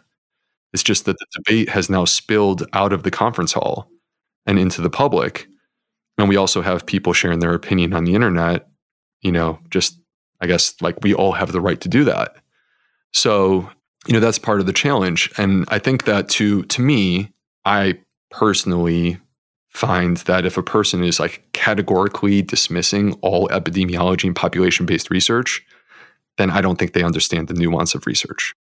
Well, I will say for me personally, this was actually the second time in recent history where I definitely like saw my brain sort of changing its paradigm. Recently, I interviewed Doctor Neil Bernard, and we talked a lot about soy. And when I dived deep into soy, I started changing my my mind about what I thought about soy. And then reading your book, when I try to be as unbiased and uncherry-picked as possible, especially if I know I have a preconceived notion about it, I go to Google Scholar, I type in the topic, and I try to just look at what comes up without any preconceived conception. I did that with grains and inflammation.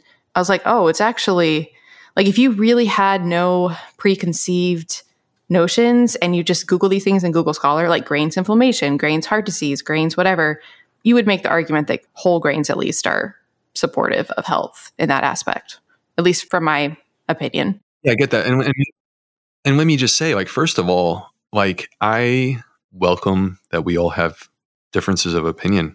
Like there's things that I disagree with Neil Barnard about, and we all are coming at this and we're all doing our best. And where I'm at is like when someone describes it the way that you just described it, like, hey, I know that I have my biases and I'm trying to be open-minded about this and I'm willing to evolve. I mean, I give a standing ovation to that because I think that that's so different than what the world has become in two thousand twenty-two, where we just want to throw spears at each other from our like entrenched position. And it's like, no, we need to have discourse and conversations and respect one another and continue to love one another and not be just shouting. But yeah, I mean, I think, you know, whole grains and legumes, to me, it's very hard to say that they're inflammatory when the healthiest populations in the world, the basis of their diet is whole grains and legumes. And we have overwhelming evidence that in both cases, less less risk of heart disease, less risk of cancer, among other conditions. I just want to say I can't agree more with what you just said about people being open-minded. This is just so important to me. I, I do, though. I am, all of that said, I am really happy because I actually, well, I don't know if I should be happy, but I've existed in the gluten-free paradigm for so long, personally practicing a gluten-free diet. But I do have a wheat allergy, like an I G E wheat allergy, which is one of your categories, I think. Yeah, it is. And that's, and, that, and those people, like, if you have a wheat allergy, then you shouldn't be eating wheat. I mean, that's, and that's a wheat specific thing. That's not a gluten specific thing, but that's not any, any food allergy. We have to be careful. Quick question uh, about the celiac diagnosis, because I've also been doing gluten-free for so long. How long do you have to be consuming gluten for it to show up on a, a biopsy? It's a little bit brutal. I apologize. I wish it was a little bit easier than this. It just is what it is. Typically, we recommend at least two weeks of at least one slice of bread per day. Okay. But if I had a wheat allergy, if you if you had a wheat allergy, then what you would probably need to do is you would have to focus on like rye bread or barley, eating barley every day. Maybe before my my fourth colonoscopy, which will be my next one, will be my fourth. Well, I want to be super respectful of your time. I, I was wondering if there's one more topic I can ask you about. We've touched on it a lot. I have a, a nice study to open it, but we, we've touched a lot on the role of fermented foods. And I loved the section on fermented foods in the book. I am like you. When I discovered the magic of home fermentation, it is just so fun and so exciting. But what are your thoughts on the recent, oh, sort of recent study that came out, I don't know, a few months ago, maybe, about fermented foods versus fiber? In did you see this and how it affected people's inflammatory markers? Of course. These are my friends. I was wondering what your thoughts are on that study and also just the role of fermented foods in general in our gut health. Yeah. So let's let's talk about fermented. This is a two-part study and it's something worth people checking out. Now, these are this is coming out of Stanford University. It was published last summer. A couple of my friends, Professor Christopher Gardner is someone who's on the Zoe Scientific Advisory Board with me. And Justin Sonnenberg, if you look at Fiber Fueled, he supported my book. And so in the study, they were looking at a dietary intervention and how it can affect your gut health over a period of ten weeks. One of the interventions was to have people increase their fermented food consumption. I'm going to talk about the fiber more in a moment. So when people increase their fiber, their fermented food consumption, what was exciting is that after about ten weeks, they actually increased the diversity within their gut microbiome, and there were reduced measures of inflammation. So that's really very exciting because I, you know, in twenty twenty wrote Fiber Fueled touting what I believed to be the benefits of consuming fermented food. And it's the summer of two thousand twenty-one that the study comes out that now says, like, this is potentially a gut health game changer.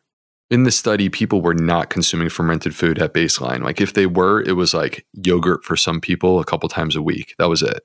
So one of the things that I think was going on here in this study is that, first of all, fermented foods can be great because they include live bacteria, live microbes, or living food, but they also can include fiber and prebiotics. And many people are not consuming these foods. So the idea that I've been preaching throughout our episode today is we need abundance. We need variety. We don't want to restrict our diet. We want to expand. And in this study, the expansion of their diet into a food category that they were not previously consuming led to benefits to their gut microbiome in the course of just ten weeks. I think we should all be eating fermented foods. It was in my first book, but it's here in my second book, the Fiber Fueled Cookbook, that I actually am able to give you the recipes that you need to accomplish this. So there's an entire recipe section for that, all fermented. Like, an example would be fermented salsa. It's going to blow your mind. Fiber. So I'm going to guess that the majority of your listeners, like I, I know the discourse and conversation that's occurring around this. And I'm going to guess, though, that the majority of your listeners haven't heard about what happened with this part of the study. So in the study, they they basically told people, crank up your fiber. And what you did is you took a population of people that were consuming on average about twenty grams of fiber per day. And over the course of just a couple weeks, they more than doubled that up to about forty-five, up to about forty-five grams of fiber per day. That's a lot. And there were some people in the study, a, there was a subsegment that struggled to do this. And there was some increased inflammation in these people. And when you look at these people, this subset, there is actually a consistent discovery that their gut microbiome at baseline was not healthy. Now, I am not surprised by the findings from this study. Like, this is not a curveball, and this is not a gotcha in any way. People who have a damaged gut microbiome are going to struggle to increase their fiber. And that's something that I've been very upfront about, because when you consume fiber, it is so good for your gut microbes. But for people who have a damaged gut, it's putting a strain or a stress on your microbiome, and it can be hard. So for a person who has a damaged gut to go from twenty to forty-five grams of fiber per day in just a couple of weeks, I would never advise that. That is not low and slow. That is aggressive and over the top. And I'm not surprised that they struggled in this particular study. It's not proof that fiber does not work. And I think it's very worthwhile people who claim that that the study indicates that fiber does not work, they should go look at the recommendations that are coming directly from the authors of the study. Go check out what Professor Christopher Gardner or Justin Sonnenberg recommend. They both have been on plenty of podcasts, and what you're going to hear them continue to recommend is a high fiber diet. What was the equivalent? So the amount of fermented foods that people have to eat for those benefits, is it a small amount? Well, so a serving, it's key to, one of the keys is to understand that a serving of fermented foods is very small. So you don't need to be eating a bowl of sauerkraut to, to have one serving. Like literally, you know, a tablespoon or two of sauerkraut would count, or four ounces of kombucha. And so in the study, people went from like less than half of a serving of fermented food to, per day up to, I believe it was like five or six servings per day. It's a bit aggressive. I mean, it's not it's not necessarily easy to do that unless you're really being focused on it. But I think what you look to do is you look to incorporate fermented food into meals wherever possible. I think fermented foods make a great garnish. So like you can work them into a lot of different things when they're not the centerpiece of the dish. There's something that's on the side and you're enjoying as a complement to the dish. I love that you pointed out that there's never been a case of food poisoning linked to fermented foods. I thought that was really interesting because there's definitely a fear, I think, that especially if you're home fermenting, that there might be some sort of issue. Sounds like they're relatively safe. I think so. I think they're relatively safe. I mean, we always want to place, play it safe, right? But you can have food poisoning from like, you know, getting a Jimmy John's sub, right? So it's there's no way to make yourself completely separated from risk in your life. You hop in your car every day and the majority of accidents that occur occur within a couple miles of your house. And so the I think the thing with fermented foods, and this is also true of sprouting, is you want to take the appropriate and necessary safety precautions. And when it comes to fermented foods, if you're not really sure or not really comfortable with it, just buy it at the buy it at the store. Like buy your kombucha at the store. You can buy sauerkraut or kimchi, tempeh, miso. When it comes to like sauerkraut, don't buy it in a can. If it's in a can, not fermented. It needs to come in a jar and it needs to say live active cultures. And then you know you're on to something. Speaking of the live active cultures, if it's dead, does it still have effects? Because I know there's really fascinating studies on dead probiotics still having beneficial effects. Yeah, so we th- we suspect that there's still, it, it's not the life of the bacteria that matter exclusively. Part of it is that the bacteria can have byproducts. There are the probiotics, which are the bacteria. There are the prebiotics, which are things like fiber or polyphenols. And then there are the postbiotics, which are the things that the bacteria produce. And things like butyrate, acetate, propionate, the short-chain fatty acids that I like celebrate and love, those are produced by microbes deep inside our colon. But like when you make fermented food, there's an ecosystem of microbes within that fermentation that are basically working on what is there, you know, whether it be cabbage or whatever it may be, and they're transforming the food. And they're creating new products, including like they make new forms of fiber called exopolysaccharides. And so, you know, to me, like when I hear the word fermentation, the first word that comes to mind is transformation. Like you are transforming your food. It can even make melatonin. Yeah. I mean, it's it, the world and like the microbes, but also just food in general is just, it's mind blowing. I mean, I also... In uh, the cookbook, I talk a lot about sprouting, and like sprouting can be medicinal. People who have histamine intolerance, which you and I didn't really talk about in great detail today, but it's a form of food intolerance that's like more common than people realize. And one of the ways that you can combat histamine intolerance is by quite simply eating sprouted peas, because sprouted peas actually have the enzyme that our body needs to break down histamine. They have D A O in them? Yeah, D A O, diamine oxidase. Like, so, yeah. And another cool thing, Melanie, like, again, like nature, nature, yo, nature, you are crazy. You are amazing. When you sprout these peas, if you do it in the dark, the darkness actually sort of puts a stress on these peas.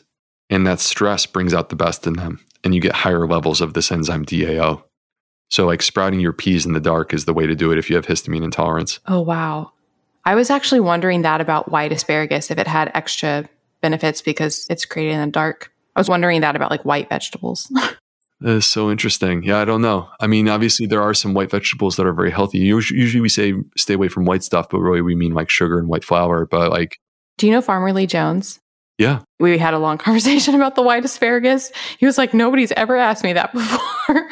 But I just think it's so, so cool. He's the most inspiring person in the world. His book is like, to me, it was beautiful and it's exciting. And I mean, it was, I think it was just a triumph. And, you know, the problem is that like, if books are too expensive, people don't buy them. And his book was very thick. And that's because he put so much time and effort into it. It was really great. It's so heavy because I, I take selfies with the books to put on social media. And I was tired holding it up. I was like, I can't take any more selfies. It's a workout. You're challenging your bicep. I know. Well, this has been absolutely amazing. Honestly, one of my favorite conversations that I've had on the show. And I just can't thank you enough for what you're doing. I really, really appreciate the nuance and the detail and the science, and especially just how approachable and open-minded you are. I just think it's really, really valuable. So that's actually perfect. The last question that I ask every single guest on this show, and it's just because I realize more and more each day how important mindset is. So what is something that you're grateful for?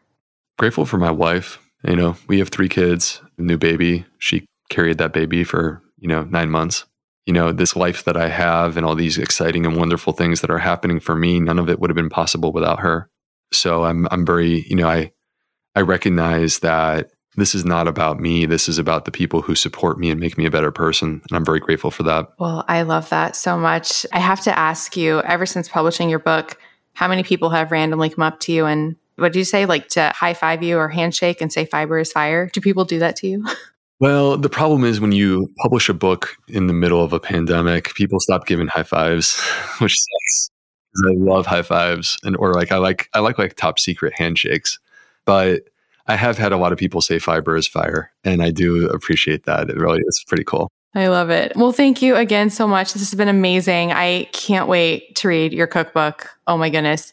Hopefully we can bring you back in the future again, because this I could ask you like a million more questions. So um thank you so much for your time. Let's do it. We won't we won't wait we won't wait so long this time, and I promise to not be so elusive, Melanie. So thank you. It was not you. Yeah. I do appreciate everyone hanging out with us for this nice conversation. And in the closing moment, I just want to say one last thing, which is that, like, I recognize that you have a diverse mix of people who eat different diets and listen to this. And I just want people to know, I realize I'm saying this in the very end, but like, I don't want you to feel like I'm asking you to eat the way that I eat. I want you to eat the way that you want to eat. I want you to find the same joy in your food that I find in my food. But I also want it to be done in a way that lifts you up and brings you great health by optimizing your gut microbiome. And so that's kind of what I'm hoping to accomplish with all these things that I'm doing. And, you know, for example, my books. Thank you so much for emphasizing that, because I mean, that is truly my mission with this show, is to do exactly what you just said. So thank you. Thank you. Thank you. All right. Well, I will talk to you again in the future. Perfect. Thank you, Melanie. Thanks, everyone. Thanks. Bye. Thanks, Doctor B. Thank you so much for listening to the Melanie Avalon Biohacking Podcast. For more information, you can check out my book, What, When, Wine, Lose Weight and Feel Great with Paleo-Style Meals, Intermittent Fasting, and Wine, as well as my blog, melanie avalon dot com. Feel free to contact me at podcast at melanie avalon dot com. And always remember, you got this.